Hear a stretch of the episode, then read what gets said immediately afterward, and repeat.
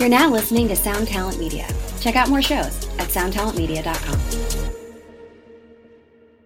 Hello, hello, hello, and welcome to another episode of the podcast. Thank you very much for joining me because there's lots of things you could be listening to right now, and you chose this one. So I, uh, that means a lot. Thank you.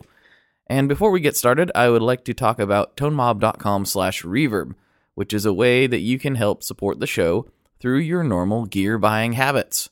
You just go to tonemob.com slash reverb, and that will take you directly to reverb.com where you can do all your normal shopping, buying, selling, whatever you whatever you do on Reverb, and that will help the show out. So we get a little tiny piece of any transaction that happens if you use that link, and it helps keep the show going. It doesn't cost you anything extra.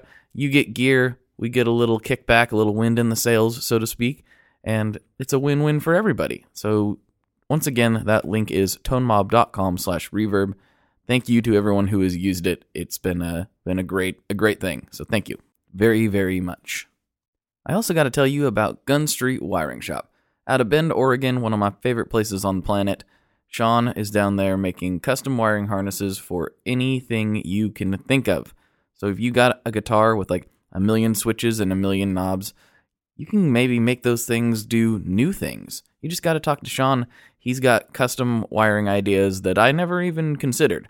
He's got the traditional, uh, you know, 50s wiring, 60s wiring, you know, all that kind of stuff for Les Pauls and Strats and everything you can think of in the traditional sense. Or if you want to get weird, we can start throwing push pull pots in there. We can start having all kinds of different options for you and squeeze new sounds out of your old instruments, which, I mean, let's be honest, that's pretty fun. So go to gunstreetwiringshop.com to check out all the wares. And if you have any questions, don't hesitate to shoot Sean an email. He's very responsive. He's all about that customer service, and he he just makes a great product and is is do, doing great things in the industry. So I'm really glad that he's on the board with the show, and I really like what he's doing. I really think it's awesome. So go to gunstreetwiringshop.com and check it out. And where would we be if I didn't mention the wonderful, the beautiful, the glorious sinasoid sinasoid cables out of Washington? They're like Oregon's hat, sort of even though they're the same size. So it's a big hat.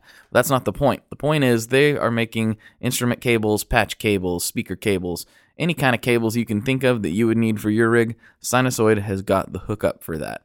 So if you go to sinasoid.com, you can check out their custom cable builder where you can build exactly what you need. You can build you know, the tech flex, non-tech flex, you can pick the brand of cable, the ends, everything you can imagine on a cable you can customize in their custom cable builder and get exactly what you need, exactly the way you need it. And even better, they come with a 100 year warranty, so should anything fail in the life of that cable, they've got you covered, unless, of course, you are a member of the undead and you live to be like 800 years old. Then they probably won't, probably aren't going to cover that. But for all of us regular human beings, you're never going to need another cable. Go with Sinasoid, buy it once, you'll be set, and these guys, these guys really know what's up. So check them out, sinasoid.com.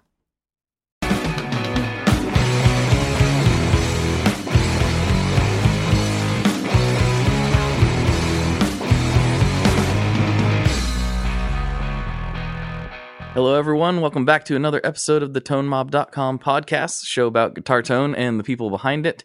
I'm your host, Blake Lyland, and with me today, I have Tim Marcus of Milkman Sound. What's Hello. happening? Not too much. Hey, you uh you you having a good day so far? Everything going smooth, going great?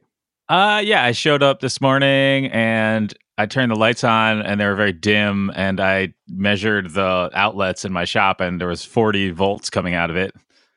So it was an interesting start Oh, to the day. Yeah, I was like 40 volts is a little too low. Like I could work with you know, maybe like a 100 or something, but 40 You just got to get one of those uh what do they call it? Those brown boxes. They keep the the voltage the same at all times, or at least that's what they say. Yeah, but not that. They don't. They don't bring it that high. But anyways, uh, yeah. So it's it's all good now. I guess PG&E. No, what happened? PG&E is just on a roll in California right now, and I guess they just blew up the transformer down the street. That's cool. That's cool. Have you ever seen that happen? Like actually watched one blow? Uh, only on Twitter. Okay, I've seen it in real life one time, and it was like the aliens are coming. We're going to be taken away. This is it. It's it's insane in in real life, but yeah, it's exciting. Twitter, Electricity is idea. fun. it's like your uh, it's your bread and butter, right? Knowing how electricity works. This is true. So why don't we get right into it? And I and this is kind of interesting because I don't really know. Um, I've been aware of your company and yourself for quite a while, but I don't really know what your musical backstory is and and how it evolved into the company that you have today and everything that you do in the industry. Okay. Uh, so you want to start at the very beginning, like childhood, or do we? Oh yeah, deep. Uh, well, I- you know, I always wanted to play guitar when I was little, and when I was ten, I started taking lessons and uh, played in bands in high school and college, and um, was always kind of interested in like vintage gear. There was I grew up in Connecticut, and there was this really great shop called the Music Guild in Danbury, and they had like the coolest vintage stuff. And I used to work a lot like all weekend at the dairy that my family owned and then like take the cash and like bring it to them and buy any kind of cool stuff. So I actually had like a 412 cab that I bought there and a Ampeg V2, which I don't know if you are familiar with that.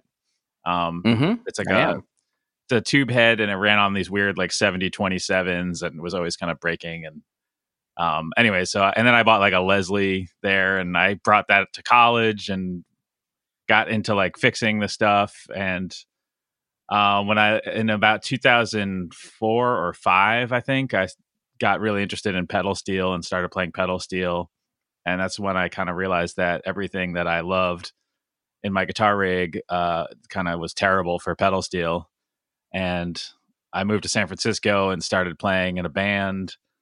And I was using an old Silverface Twin, the uh, ultra linear, like 135 watt twin, which I did some modifications to, um, just kind of out of a book that I bought somewhere. I think I bought, what's that shop in Portland that has the technical bookstore? Um, I don't know. There's a the most There's, famous like, the really big bookshop. Books. Yeah, Yeah, Powell's Powell's. Books across Mhm. the street. They have like a technical bookshop, and I bought a bunch of t- like tube amp books there. And um, this was a long time ago. This had to be in like 2008 or nine. And um, I was going to say you anyways, know I something started about just kinda- Portland that I don't. I didn't realize that. yeah, I only know a, f- a few things, and everything I know there is probably long gone because I haven't been there in like at least ten years. Um, but uh, where was I? Oh yeah, so I started kind of digging into that amp, and then uh, I had a friend who wanted to build a champ with me, so we kind of knocked that out in a couple of nights, and I got really interested in that, like a Fender champ circuit. That's what I mean by Mhm. that. Um, and then uh, let's see. Then I built a Tweed Deluxe kit from Mojotone, um, which I love and I still have. And I've since gone back and fixed all the things that I did wrong. And I kind of just really had the bug at that point. I really wanted to just build stuff. And um, that's when I was like, you know, I'm just going to design an amp for pedal steel. Like, I have no idea what I'm doing. I'm just going to go for it. And that's what I did. And um, just by weird happenstance, I got an email from Greg Leisz, who was on tour with Ray LaMontagne at the time, and ran into a friend of mine who was saying, like, "Oh, I have a friend who built a uh, steel guitar amplifier," and Greg was coming to San Francisco, and I lent it to him, and he liked it, and he wanted me to build him one, and then I built him one, and then it was not good, and he sent it back to me like, you know, five or six times, and then by the time I was finally done, like doing all the things he wanted me to do, it was really good because he has like an incredible ear. And uh, then I started getting like phone calls from steel guitar players. And the rest is me just trying to catch up after that.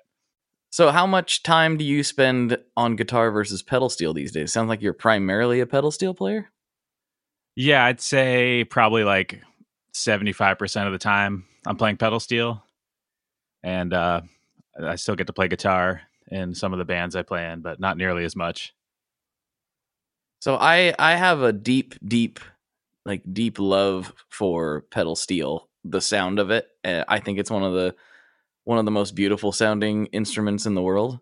I also am extremely intimidated by it, and I have no no clue of like like man, do I want to dive into that thing? Or will I just fail all over the place? Like how Um, since you do both, how hard are we talking here?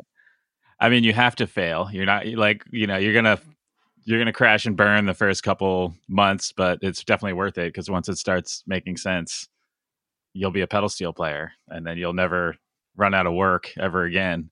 That's kind of what I I realized when I was when I moved to San Francisco and I was like playing pedal steel, and everybody wanted me to be in their band. I was like, how come I I was like way better at guitar, and no one was really knocking on my door to play guitar in their band. So like, what's going on? And I was like, oh yeah, it's because everybody's really good at guitar now, and uh, you know, there's it's really uh, like people who are good at guitar like start the band. Whereas pedal steel, everybody's like you. They're like, I'm afraid of it, but in reality, it's like not that hard, and it's a really great instrument to learn. And once you get the hang of it, like you'll be busier than a bass player. well, maybe I don't want to do that then. Except the But great no, thing is you don't actually need to learn the songs like a bass player. You don't right, you just accept, you just have these you just know the key and you play a part. They're like, Yeah, here's it's my like- here's my part that I invented.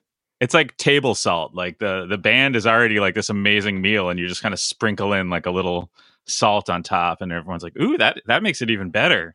But if you're not there, like it's totally fine. And that It does like- make it an even even better. It just oh, it's so. Mm. Well, well, how about this? This would be a good thing for. I, I'm entirely doing this uh, out of selfishness, so that I don't have to start from zero. Like, what would you suggest for somebody like me who's like super super pedal steel curious? Like, where would where would you start? Would you start with a lap steel, or you just go full into it? Like, uh, well, lap like, maybe steel's kind of a different. It's a different thing. Um, there's lots of confusion uh, between slide guitar, lap steel, and pedal steel that I have to. I feel like I get people think I'm playing slide, and I'm like, no, slide is like you stick your finger through it, and that's like Allman Brothers or uh, that kind of thing. And then lap steel is um, actually like I find it to be more difficult than pedal steel because you're in like the land of chord inversions and you have to do all these slants and stuff to get different things because the you know you have one tuning and you're just kind of stuck with it. Whereas pedal steel like if you want to play a minor chord you like use your feet to change the tuning and stuff. So it's it, for me it's like much more intuitive. Um but that's also just me like for some reason i my, i was able to like get into the steel pretty pretty easily um once i kind of figured out where all the basic stuff was but that's because i took a couple lessons so i would recommend people that are interested um find a steel player locally and just see you know they usually have a another pedal steel that they can set up for you and set them up like face to face and see if you can grab a couple lessons and get just like the basics of it Yeah, I feel like that's probably a smart move before like making the investment because it's not it's not exactly like going to the store and buying a hundred dollar guitar to see if you like it. It's yeah, little- they're little more every involved. pedal steel is like a boutique handmade thing that is machined out of like a gazillion pieces of aluminum and steel and they're they're an insane instrument and uh, you can't really find a cheap one and if you do find a cheap one I would recommend leaving it where you found it because it's cheap for a reason. What's uh what's the like kind of the entry level? Uh, I guess none of it's really entry level, but like where where would you suggest a guy start if he was going to start putting a pedal steel rig together?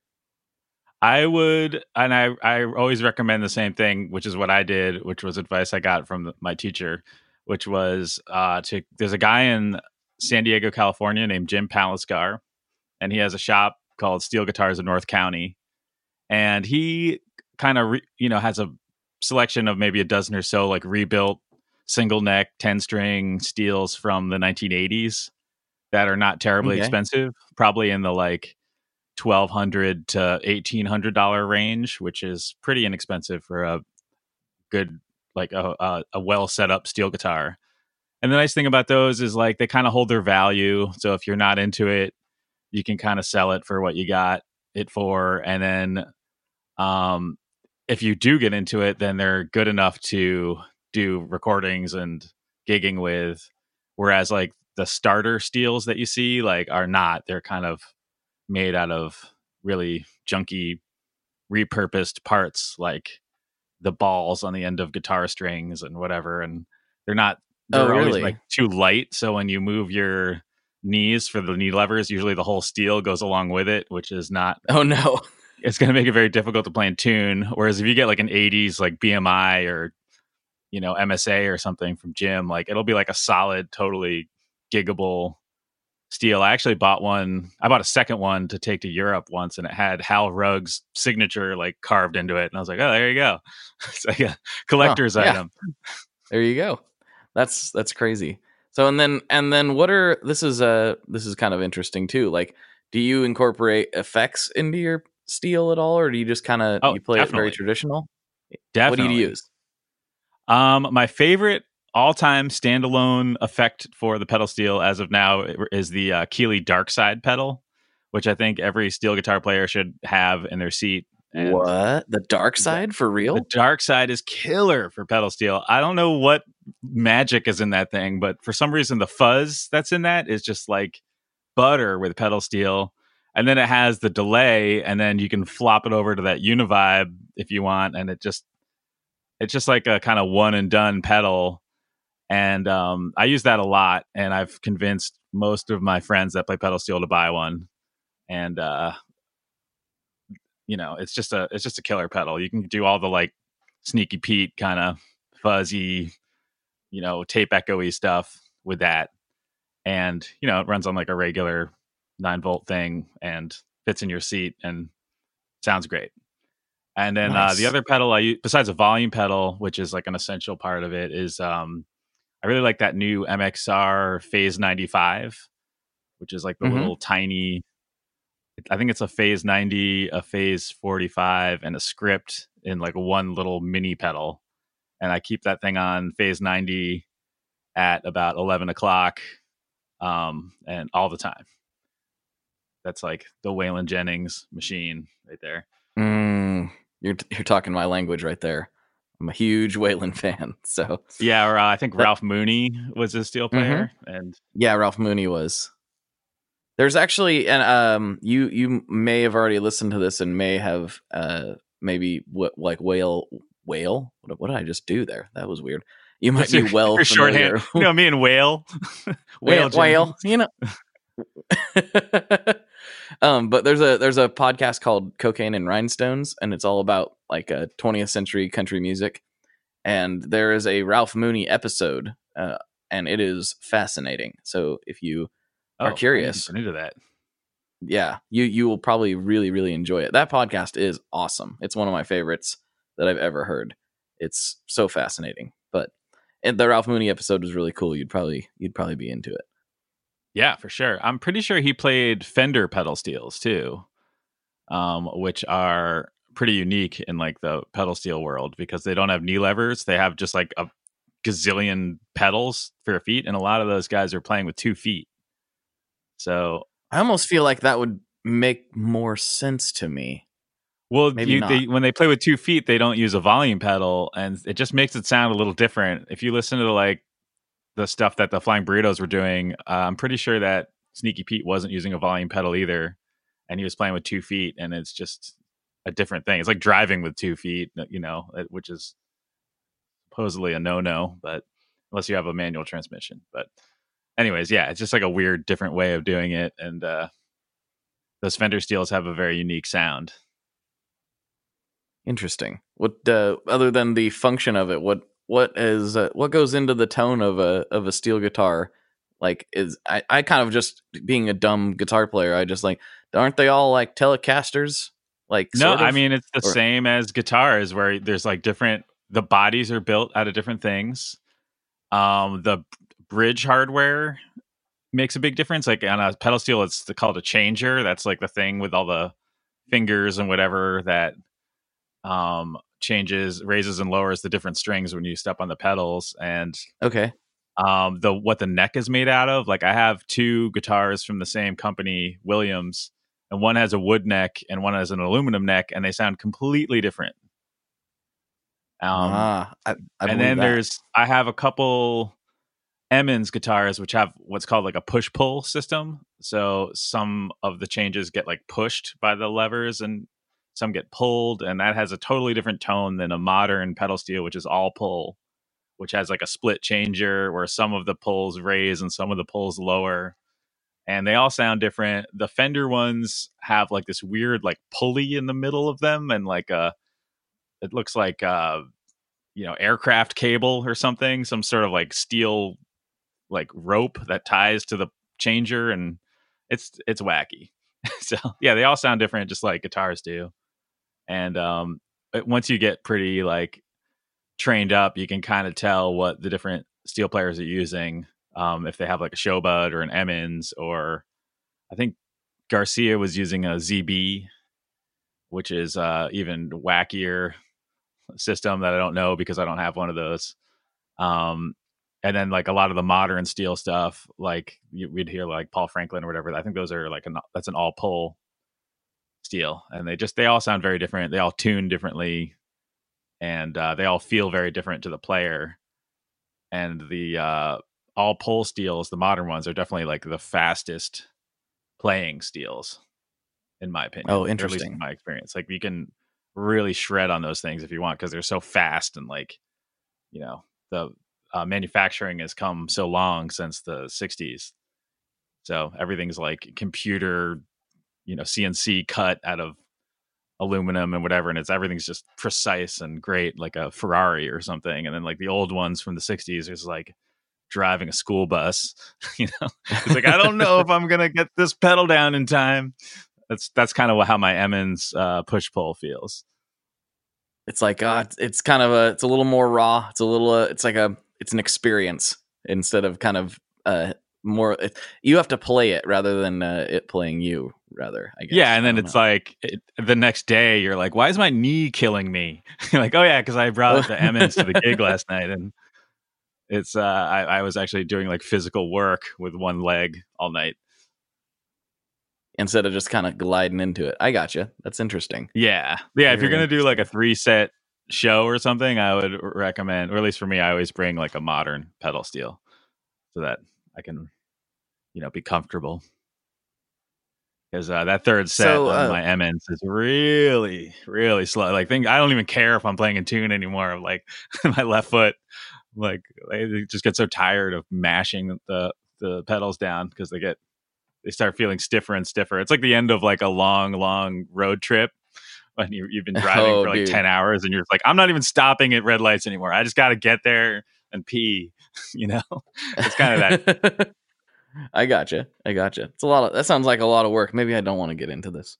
No, I'm, I'm totally, yeah, I'm totally kidding. Uh, one what since bef- I want to dive off of this subject uh, and get into your your stuff a little bit more. But before we do that, I had a good question from the Facebook group from Dylan Clay, and oh, this is a very a very good question, and was one I was actually going to ask. Uh, what makes an amp particularly well suited for the pedal steel? Uh, in my experience, you want it to have a lot of uh, what I call bandwidth. Um, and that is that the steel guitar itself has like a crazy range of like frequency response um, where like the lowest strings are kind of in like the bass guitar um, area and then the highest strings and like pinch harmonic stuff is like really really super high and then like steel guitar players do a lot of very complex um like chord voicings and stuff where like you have a chord and like a couple notes are bending in different directions and it's just like if their amplifier is not very hi-fi and doesn't have like a really good power supply um it'll just kind of sound like mush.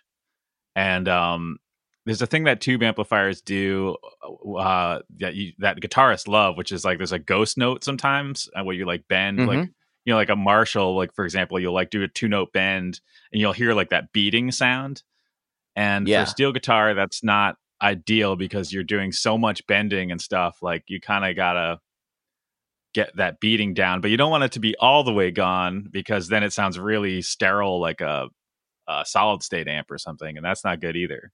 So you kind of for for me, it's like the huge hi-fi bandwidth, like the minimal interference from the power supply, and then the third thing I would add on that would be like tons of power, uh, as much as you can get, because again, you have to reproduce those, that low frequency. I wondered about that. You know, in in my brain, which it, obviously this is not accurate, but in my brain, you know, steel is always. Uh, I I would imagine it being a higher focused uh, instrument, which is yeah, there's a lot really of mid range. Yeah. Um. Yeah, well, the, And- on and a so, ten yeah, I was- string pedal steel, the low string is a B, which is like you know the seventh fret of a guitar. That's like as low as that goes. But I play an extended E9, which drops it down lower, and uh yeah, it's just it's just different. And then, but a lot of steel guitar players play like a C neck, and on the C neck, one of the pedals drops the low C down to a A, and that's like the same as an open A on a bass guitar. So Oh, like okay. I said, that's gotcha. a huge range of. so yeah, you're mostly in the mid range. I would say that's the sweet spot. Um, and then the really high pitch stuff. Um, you know, some steel players play up there more than others. Um, for me personally, I'm I kind of hover around the, you know, mid range stuff. Right on. Right on. So, um, you you've been you kind of got started making amps for steel guitar players, and obviously that's a, a big focus of what you do and and you yourself as a player. But you know, you're also a guitarist, and uh, you know, I mainly have seen your your guitar amplifiers. I mean, how would you how would you say like you as a company? Do you sell more guitar amplifiers? Do you sell more Oh yeah, steel focused stuff, or what? Uh, way way more guitar amplifiers these days.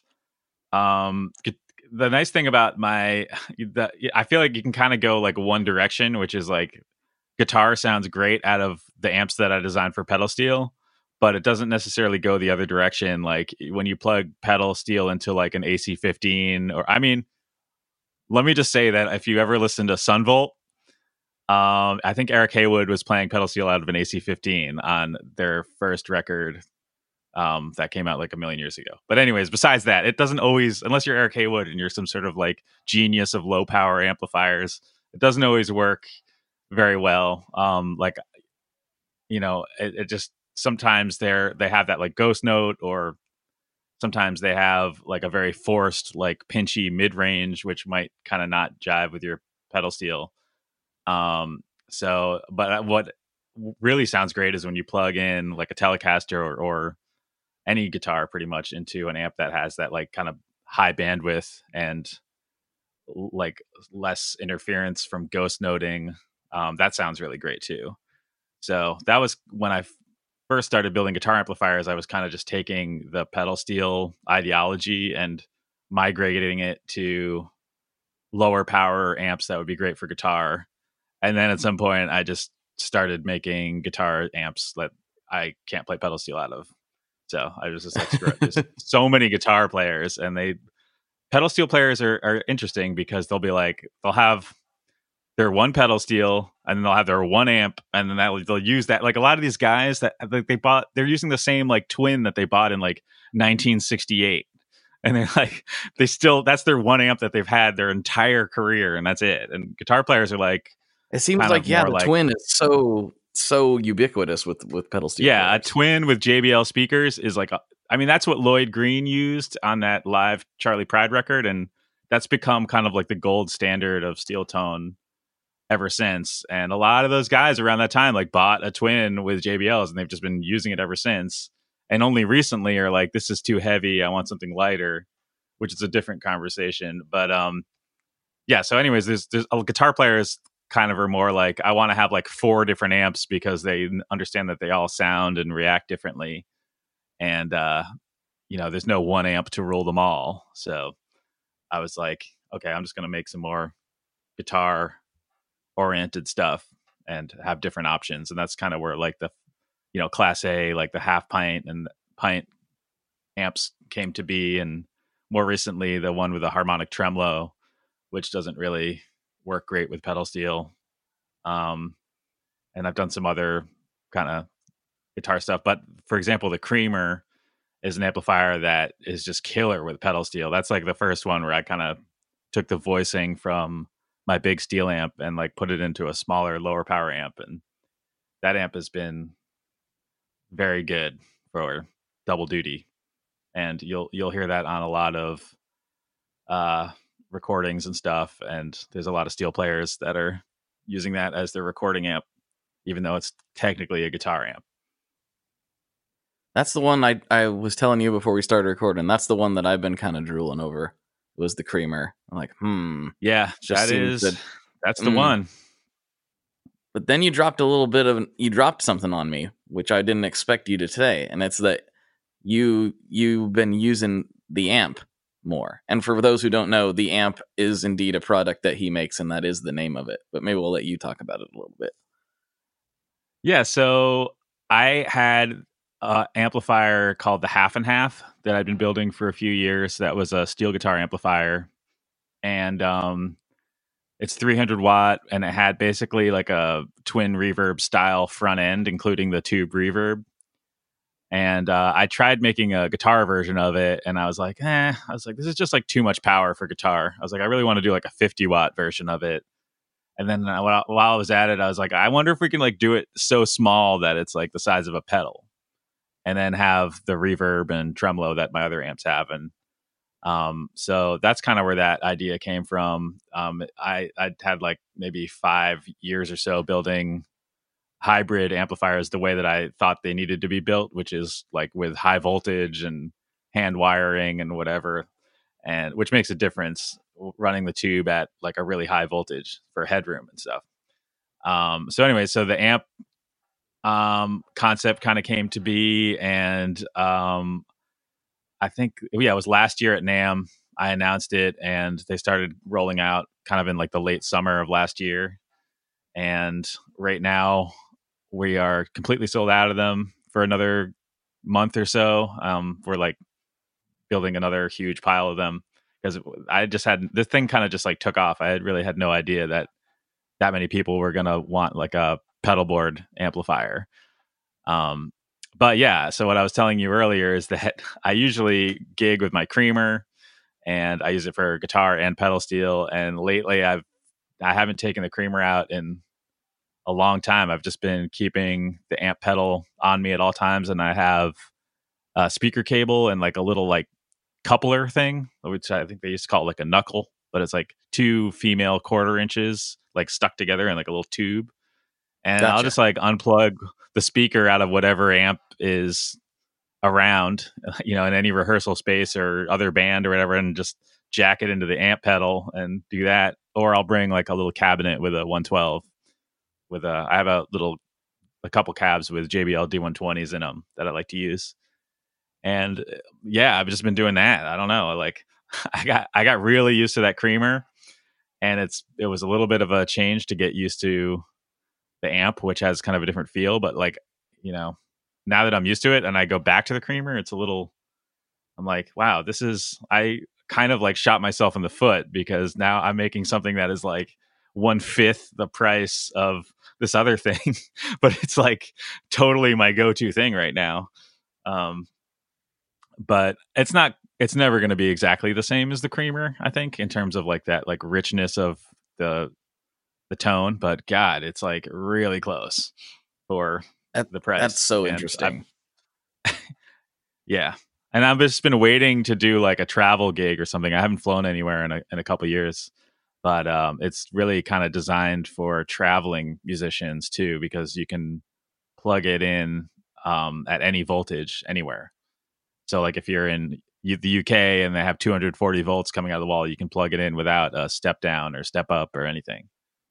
Oh, really? It's just ready to rock. Oh, I didn't know that. Yeah. So if you're like flying around the country or whatever, or like rehearsing and like somewhere else, it's like it's just the kind of thing that it's for me. I, even if I was gigging with a creamer, and I actually have done a gig where I used my creamer and then I had the amp, and I was using the amp just as like a DI out to the front of house, so they didn't mic my amp.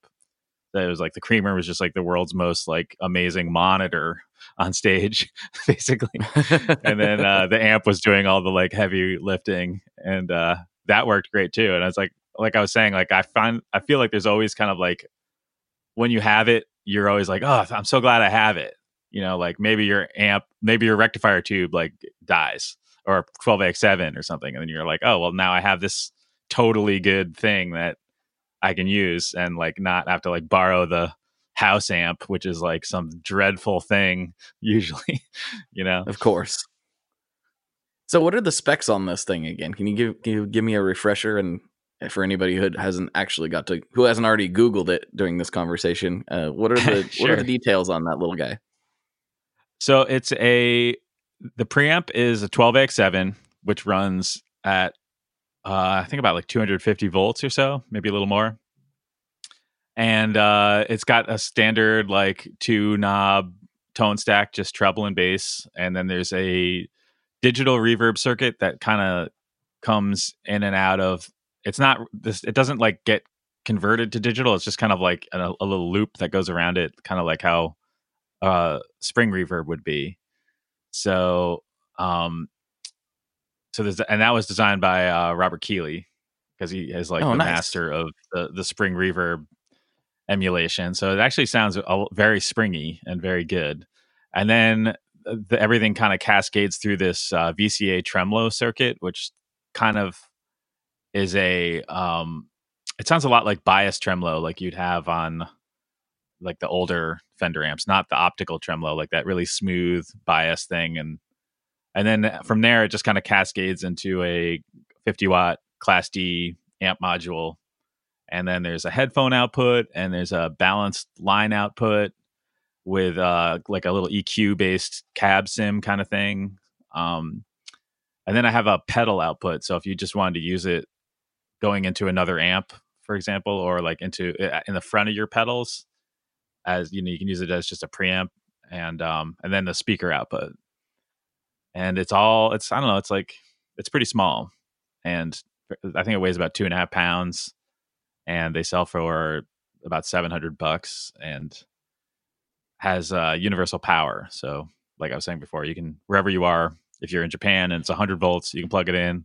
If you're in australia it's 240 you can plug it in or anywhere in between That's uh that's very cool. Did that get kind of birthed out of like I know you said you're just going to try to make it smaller, but was it did it become a thing like I kind of need this and therefore I would like to make it happen or was it sort sort of just a progression of the make it smaller idea? Uh no, it was definitely a thing that I was like, I want this because I I do a lot of like kind of rehearsals and I don't want to bring anything, especially with a pedal steel. It's like already that's like a whole load from the car. So I uh yeah, I just wanted to like something that was kind of small. And then also at the time I was flying a lot for gigs and I and I was really sick of using backline rental like SIR gear uh, because for pedal steel that just sounds it's just so bad. Like I think the best. I don't want to get into trouble here, but as far as like those reissue amplifiers from a major manufacturer, there's one that is good, but sometimes you get a version of that one with a weird speaker or something that's not good.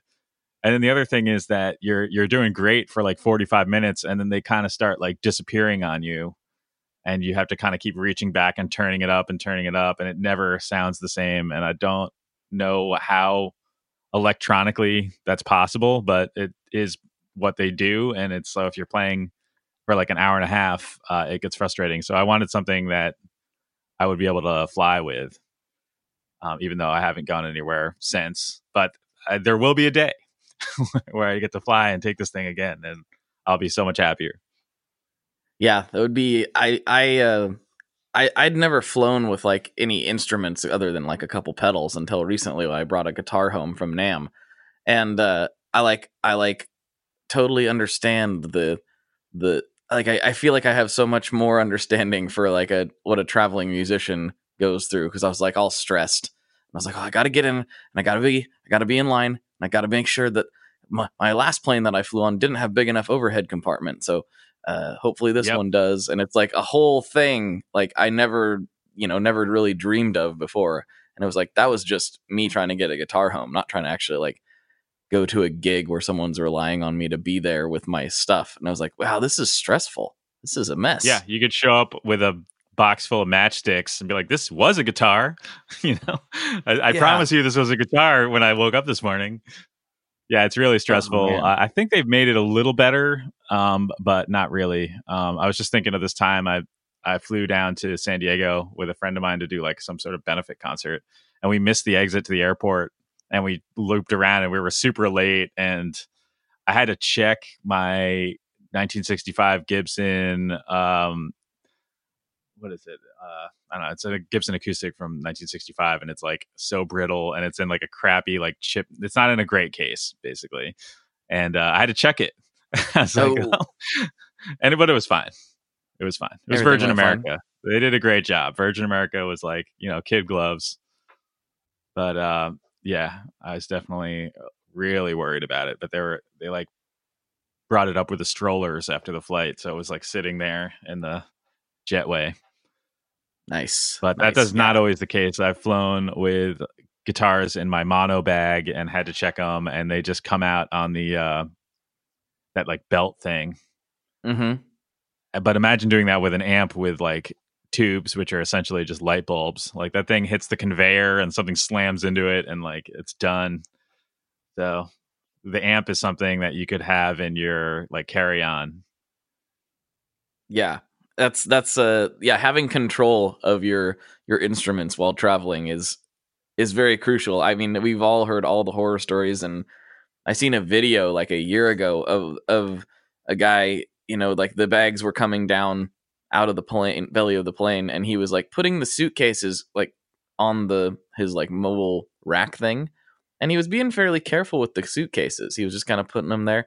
But then like a Yeah, guitar would come guitar. down it literally he would just take it off the conveyor and drop it from like waist height just drop it on the ground um and, and there was a band um that was traveling so there was several guitars and they were just like watching in horror as the guys just dropping them uh right onto the the asphalt and i'm like what i don't I, that's not even like that much that much easier you know what i mean than just setting because they were kind of they fell into this big pile and it was like a whole mess i was like that's not even really saving you any work because now you gotta like dig them out of all this pile when you go to move them you know again i don't know it didn't make any sense and i'm like this is this is what our instruments deal with this is what Yeah, and what- try what flying with through. a pedal steel. I mean, a pedal steel to get it like under 50 pounds is a challenge, you know? So it's like, and you can't, there isn't a pedal steel waiting for you at the other end. It's not, and even if there was, like, it could be set up different. Uh, It's just, it's, you just have to like kind of deal with it. It's not fun.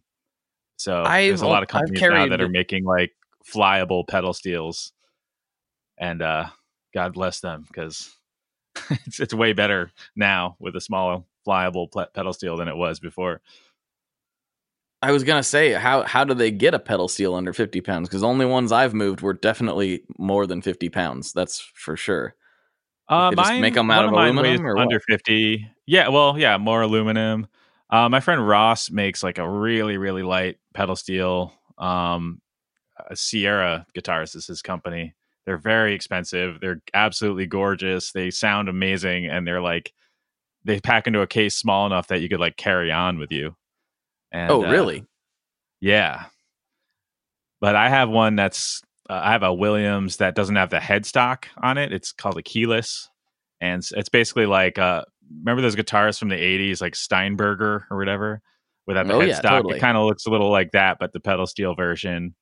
And uh, that one in its little flight case is about 48 pounds, and I've flown with it, and I actually just ship it in its little case too. Like when I did that video with Josh Scott, um, his like vlog episode about pedal steel, I just like shipped it to him.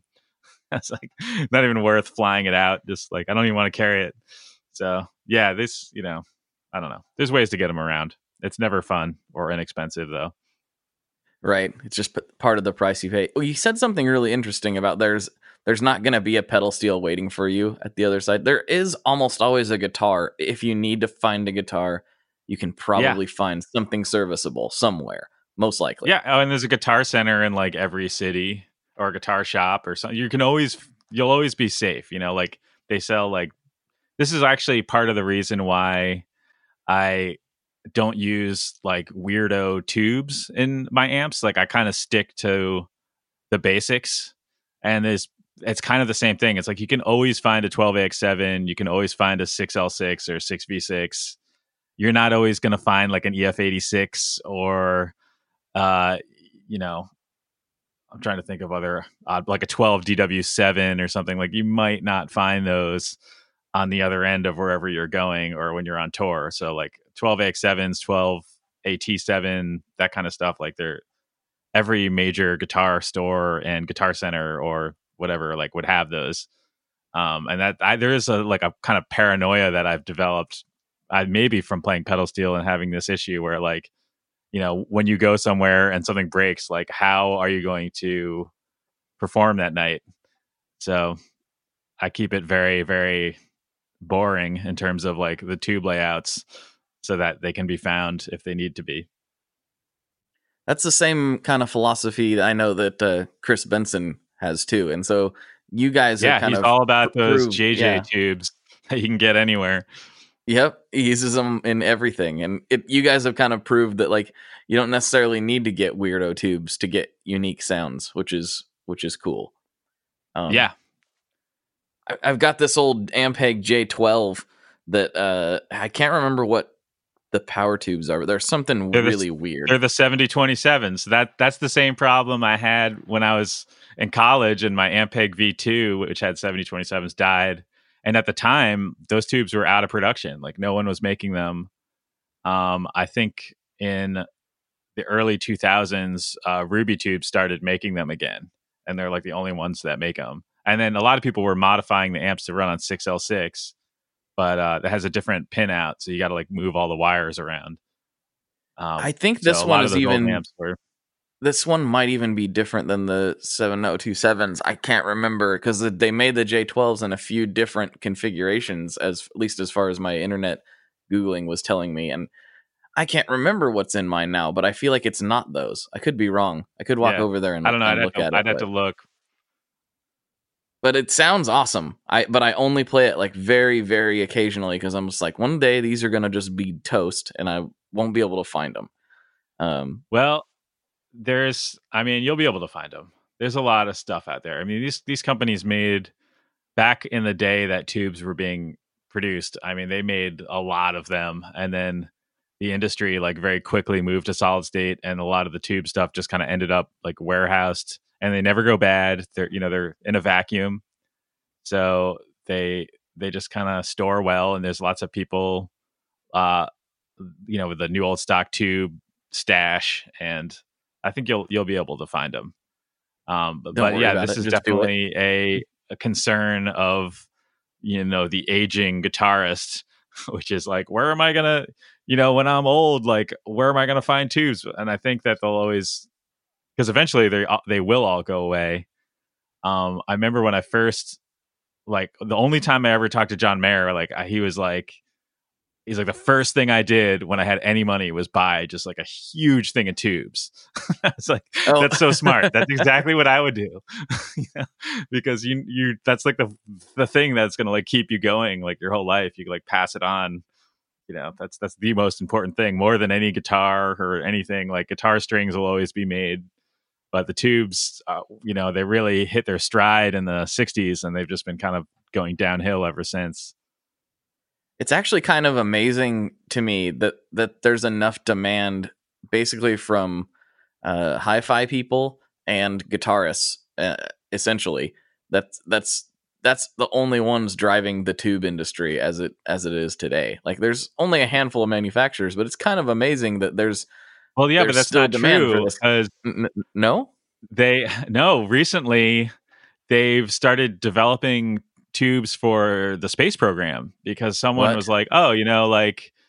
You know, if you use a transistor and it's got like a silicon conductor and like uh, like some sort of like solar radiation or something will find its way through and knock out the silicon and it, like it degrades those transistors and stuff that they're using in space but a vacuum tube is a vacuum and it conducts through a vacuum and so the radiation just goes right through it so i think that they've actually been kind of re like looking at tubes for the space industry again because they work so well in space since they are space versus like you know something that has to conduct through silicon. So i, I don't know. Wow. I, but how does that translate to the audio? Probably not. You know i think those whatever they're developing is probably like you know microscopic like little tube type conductor thingies but as long as they can still um you know they know how to like do the cathode coatings and all that stuff. Like I think we're good. But I would say uh, just as a word of advice to people that are really into tube amps to invest in a good set of new old stock tubes for whatever amp you love um, because it, it, makes a huge difference and uh, they last much longer and they're much more reliable than modern tubes and then you know through your you know next 10 to 15 years will be like much more enjoyable. That's just that's just like a random unsolicited piece of advice. That's that's what we're all about random and unsolicited things. Um so let's see i'm gonna check the check the facebook group here see if anybody else has it has any questions. Oh this is an interesting one. Uh blake lawson wants to know what your favorite cheese is. Hmm i'm assuming because of the dairy reference i'm not sure why he would ask that Oh. but we do talk about Yeah. food a lot Well, I am kind of a foodie. I mean, I grew up in a family that owned a restaurant and a dairy a dairy bar. Uh, I think my favorite cheese is there's uh, this place in Vermont called Shelburne Farms, and they make this like really really good aged like sharp cheddar that's like just outrageous. And uh, Mm. I remember having kind of like a transcendental like cheese eating experience with that cheese. Um, but I don't know. There's lots of good cheese out here in California. I really like, uh, you know, like a, kind of a more available thing is like a drunken goat. That's good. Um, and then as kind of an everyday like keep in the house cheese, Dubliner. I love that oh yeah cheese. Mm. love that cheese love Yeah, that's like my number, my top like grilled cheese cheese, uh, or the Cabot. Uh, it used to be called the Hunter's cheddar. I think it's now just their extra extra sharp. I like cheddar. I guess as like a like cheddar? general theme. Yeah, like a sharp cheddar. cheddar's i like the the sharpest uh cheddar that i can get that's that's what i'm all about i'm a big fan I Uh, we don't gotta- really like blue cheeses or gorgonzola or that kind of stuff. I'm not huge into that. I I, I kind of would go like a soft cheese before that. Um, okay that's that's the preference. I don't know. Uh, Not too stinky.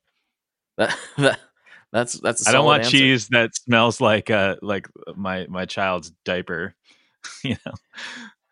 yeah i know I but stinky cheese is, is can be so delicious I, I mean for real just it can be good. i don't know i haven't ran into too many cheeses if i'm being completely honest that i i wasn't a fan of i can usually find something to like about just about any cheese i've ever tried i'm not Yeah, like a it's just a connoisseur or anything but yeah if Yeah, you like um, cheese if I like order a salad, I don't get one with blue cheese or gorgonzola unless I have to.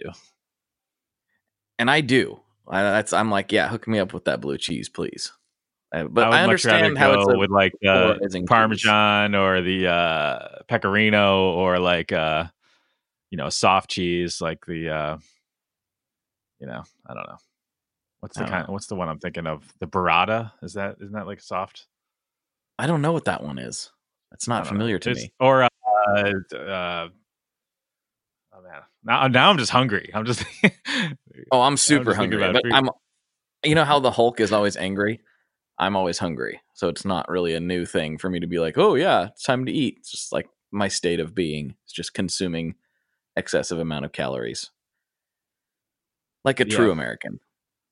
yeah I guess that's Um, true before we do we do have a you know kind of a food section that we got to get into but before we do that uh, there's a then a new question kind of introduced into the the podcast lately by by some listeners that they really people really seem to be enjoying so i will ask you what is your favorite boss pedal Ooh. Um besides the tuner. Actually, I don't love the tuner. I'm not gonna lie. It's not good for pedal steel, in my opinion. Just throwing that out Well, there. wait My hold on Boss hold on. pedal is wait wait wait wait wait wait why is the tuner not good for pedal steel uh, I just don't think it's um it's just the resolution of it isn't like good enough. And it's also like there's lots of like sharps and things on pedal steel that it's I just find it to be like not user friendly for pedal steel like it is for guitar. Um, okay the tu- if this is a different topic, but the tuner I actually like the most for pedal steel is the Polytune uh, TC Electronics. I, th- I think that's just for steel. It does all the weird notes, and and I have the clip-on one, and you just leave it on top of the pedal steel body, and it still works. Like you don't have to like clip it on. It's just like you could like Velcro it onto the steel, and it would just go. And that that's an amazing thing. Uh, but back to the Boss thing, I think the Blues Driver is my favorite Boss pedal of all time. The Blues Driver is great. I've I've seen it get a little bit of hate from certain people, and I've never really understood it because it was the first uh, Boss pedal that I like immediately bonded with, even after I was already Yeah, into, me like, too. boutiquey stuff. Um, Uh, yeah, I was like, it was the pedal that made me be like, why am I using these tube screamers? Because it's like someone, I used to work at a nightclub in Vermont. And someone like left a blues driver there, and uh, I'd been using tube screamers, and I was like, I'm gonna try this blues driver, and I was like, oh my god, this is way better. so, so yeah, I've had it ever since. I love that. I pedal. think so. Oh, the same the same Blues Driver. Yeah, Nice, nice. It was a, it's a- yeah. It has like some sort of like too. Analog man mod. I think. Yeah, I don't know what the mod is on it. Oh, here it is. It is the RE-J project range I- expander. I don't know what that is. JRC 4558D, which is I think the op amp. Yeah, it's like the analog man version of the blues driver. Well, of So course, maybe it's, it's, not hundred percent pure boss. Maybe it's a little tweaked, but you know, when beggars can't be choosers, I found it. so I, you know, I'd I find you- a lot of things in uh the garbage and stuff here at my shop too. Actually, that's the nice thing about like being in bands and like rehearsing at those like giant rehearsal things in cities. Like when I lived in New York, I found like some little like Casio synthesizer in the garbage that totally worked. And I found a bunch of cool stuff where my shop is here that people throw out, and it's like usually just like a wire is broken or something. Um, Are you in a So- practice type space? If it's where your shop is, that's where my yeah, that's where my shop is. Um, I'm in like a big room, and then uh, there's a recording studio and a bunch of rehearsal spaces. interesting. I that's a that's like a, a hot tip. I might maybe I'll have to go dumpster dive in near some rehearsal spaces. Oh yeah, all kinds of good stuff. Oh man, and it's always broken, but it's always the way guitar gear and music gear breaks is always very predictable because it's like you know for like an amp for example you'd be like okay what is the thing you do the most on the amp that would make it break? If it's not a t- uh, tube amps usually it's just the tubes very common. But it's like oh it's like you plug in the jack the quarter inch cable and it's like you do that like thousands of times and like that's what breaks usually or like some switch that you flip like a gazillion times. that's a Um, good way to that's a good way to look at it. Yeah, where's the most wear and tear? That's probably where Yeah. the failure point is, most likely. Yep. And in a tube amp, it's like 99% of the time, it's just a tube that is broken. Sometimes the tube, when it breaks, like takes out some other components with it, but it's pretty rare. Usually, like, you know, you just pull the bad thing out and put the good thing in, like a light bulb, and it works again. But I- for I- some, there is some like generational divide, I think, where younger people maybe are just used to like planned obsolescence and things like not being repairable. Um, but as far as music gear goes, like everything's actually repairable. Um, for the most part, it's like usually it's all like pretty simple. It's dev- it's designed by people that you know want them to last and work like forever. So more unsolicited advice. Like if you see something in a garbage can, grab it. It's probably like totally fine. And worst case scenario, if it's not, you can put it right back in the garbage. Yep. Like, you can just It's not that hard. yeah. No no one got harmed, you know. Unless That's a- it's covered in something that was the reason it was thrown out was because it's disgusting and covered in some sort of bodily something.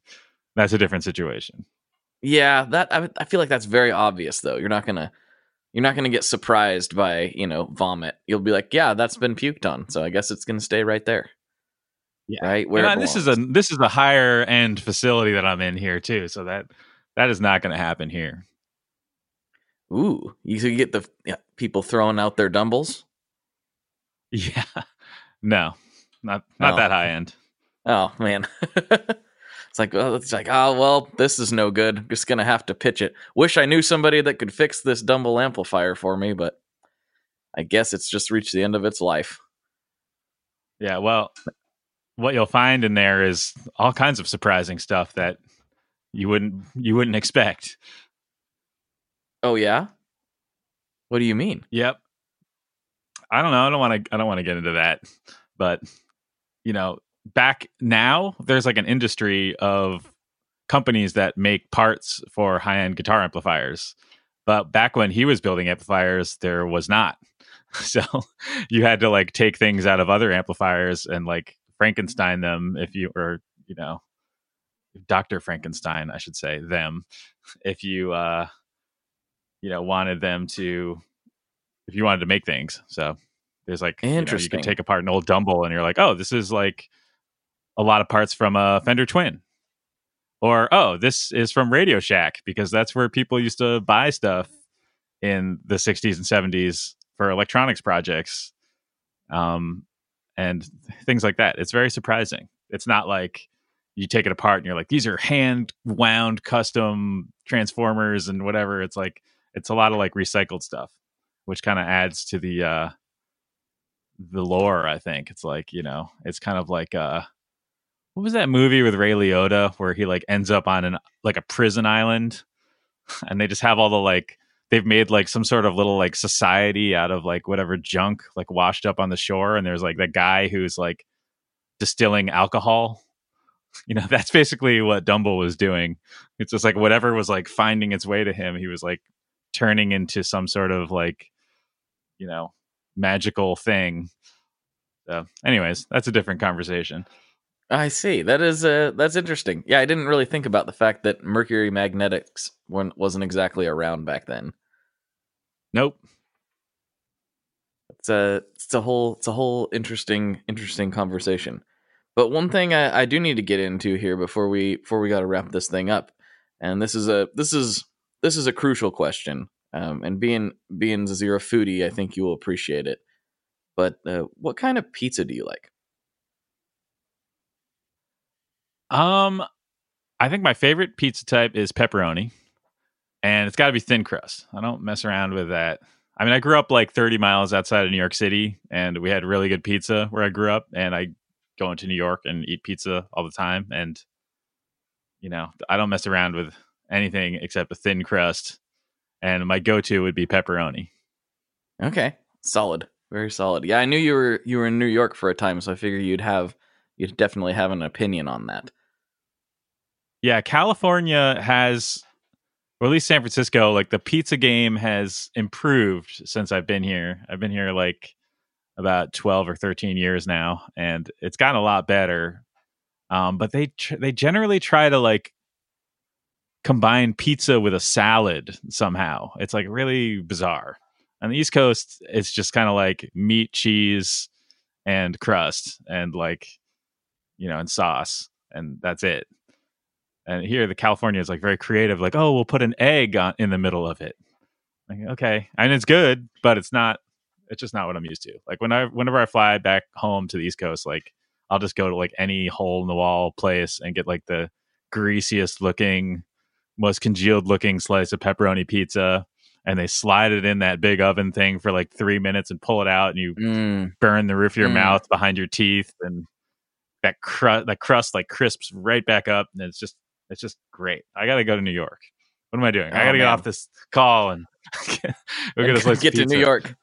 Oh man, Yeah. I'm I'm like salivating right now. Um, if you ever come to Portland, uh, we have a few we have a few spots that I'll have to take you to. I think you will be pleasantly surprised.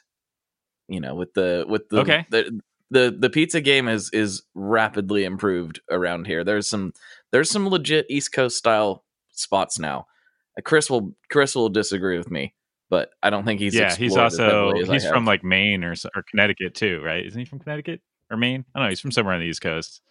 He's he's been everywhere. I can't keep track of where he actually was from. He's like, "Oh yeah, back when I was there and back when I was there." I'm like, "Where haven't you been exactly?" So, I don't know. Yeah. But yeah, he he was he was very adamant that there was there was no good pizza in in Portland. At least not not to the level that he was the New York stuff that you were talking about. And I I found some spots. I had to do some digging, but I found some spots. Well, I will say that um, the East Coast has pizza lockdown, but it has its donut culture has been ruined by Dunkin' Donuts. And this may be something that people may just throw their phones, you know, away when they hear this or whatever. But I am not a fan of Dunkin' Donuts. I like small, like ma and pa style donut shops, and there's tons of them in San Francisco. There's no like big donut chains, and those are like we have like good donuts here, and I know Portland has good donuts. Um, but for some reason, the East Coast, like when I was a kid, there was like all these great donut shops, and now it's just like Dunkin' Donuts everywhere, and those donuts are awful. Like, what are people thinking? How how have we let how have we let this happen as a as a country? You know, like this is this is a tragedy that like our donut game has just gone into the garbage bin like a broken blues driver. I can't even think of the last time I had Dunkin' Donuts. I really, honestly, I don't think I've probably. That means you're doing it right. in ten years, maybe. I I, I don't Like even. their I couldn't even coffee's tell you if it fine, but I mean, I you know, I I went to school in Vermont, and I used to like take a bus, and like the bus would like stop, and there'd be like a bus stop, and it had like a Dunkin' Donuts, and I'd get donuts, and I was just like, it's just like they just have the texture is wrong, the like the flavor's wrong. They kind of have this weird like oily like aftertaste that kind of lingers with you, like sometimes for days. Like if you eat a blueberry Dunkin' Donut, you will like t- have that taste in your mouth for like way longer than you want to. you know, so yeah, I just I don't know. I'm just I'm not a fan. But then I came when I moved to San Francisco. There's like these kind of small family owned donut donut places. Usually they're called like Happy Donut or something, and they're like proper donuts. They come in a little pink box. So good. How is San Francisco doing on the uh on the on the bagel game? How's that how's that going? It's gotten a lot better. There's a place called Wise Sons that makes kind of proper uh, East Coast style bagels. They're not quite the same, but they're they're very good and they're very close. Um, they're a little expensive. Like I feel like the bagel really took off in New York because it's such a cheap, easy like grab and go thing. Here it's kind of like a boutique, you know, bagel experience, but they are pretty good. They got the a bagel should be like crispy on the outside, soft on the inside, and you shouldn't have to toast it. You should just like kind of, if it's not warm, you should kind of warm it up in an oven, and um, they they get that right. Like the the texture is right. It's just they're like they're not like cheap street food. They're like you know fancier, but also it's kind of like they had to go to great lengths to make these things out here. We're like you know we're in like the the far ends of the earth as far as bagels are concerned. Um when i lived in vermont there is canadian style bagels or montreal style bagels which are totally different and yeah it's a different thing. They're smaller they're made in like a wood burning or like a wood or brick oven type thing. Um that was like a thing in burlington those bagels are actually really good and i kind of got used to them um and so now i feel like my whole like bagel barometer is like way off i just you know i've just been away from connecticut and new york for too long at this point i'm out of touch It's time to send you send you back for a little bit, just for a little a little little vacation. Maybe you can do a fly date. You can test out your amp, and then you can eat some bagels and some pizza and, and just recharge. yeah I've yeah when i fly back to new york i usually eat my way through the city i go to all my favorite spots um but yeah i mean i've i've grown up now like i have like a kid and stuff so it's like you can't just go and like be up till three in the morning eating like i would like to but when he's a little older like guess what we're doing Yeah, you got to know, take him under your vacation. wing. Mhm. I'll be like, I need to show you the way. I need to show you like what a proper falafel is. Like a falafel is not some like yellow brown thing. It's like it's green. It should be like bright green. And uh, you know, pizza shouldn't be thick and shouldn't have like, you know, kale on it. It should be like bare bones, thin, like razor thin slice. I got I got to teach him all the, everything I know about street food. What that is called is it's called being a good father. That's what that's called. Yeah, great. Well, Tim, uh, we've hit the 60 minute mark and I'm starving. So if you Yeah, have anything me too. It's- la- last you'd like to tell the listeners, anything you'd uh, anything you'd like to convey, now's now's the time. Uh just well, thank you for listening and check out Milkman stuff. I have a Instagram. It's at Milkman Sound. Um, the company is actually called Milkman Sound. I think a lot of people think it's like Milkman amplifiers or Milkman whatever, and it's Ma- Milkman amps, but it's actually Milkman Sound. It's because I started the company. Um, it was a sound company first. I had like a PA and like recording studio stuff, and then I like kind of got into amp building. So, anyways, that's No, that's the history. We left but- that part of yeah, the so, story uh, out, but I left a lot of the story out, but I yeah, it's I've I'm like Chris Benson. I feel like this is why Chris Benson and I are like such good buddies. Like we've just like done so many things, you know, before we ended up doing this, and like it's always kind of interesting. He's kind of like uh, you know, uh, he's well experienced. You know, like he's like, oh, I used to do Mhm. that. I used to do that. Like I used to be, a, I used to drive an ice cream truck. Like, you know, I not I can tick that box. I used to yeah, repair no- televisions. All kinds of random stuff. we'll have to get into that maybe on a on another episode sometime. We'll have to have you back on. Yeah, I'd love to. All right. Well, thanks for coming on, man. Really appreciate it. And uh, I'll go ahead and wrap this thing up. So, for Tim, this is Blake. And as always, folks, good luck and good tones. That episode has actually been on the books for a long time, longer than I even realized. I texted Chris Benson to get Tim's number because I knew they were friends, and I realized I already had his number in the phone. And we had been texting like in 2015 about him doing the podcast. So it kind of finally coalesced and came back around. We were able to make the episode happen, and I hope you really enjoyed it. And one last thing if you have not checked out the special announcement episode that was just prior to this one, it was a very short, just couple minute audio description of a new thing we're doing with the podcast where we're giving away pedals. And it's not that complicated, but it involves listening to the podcast and answering some trivia questions via email.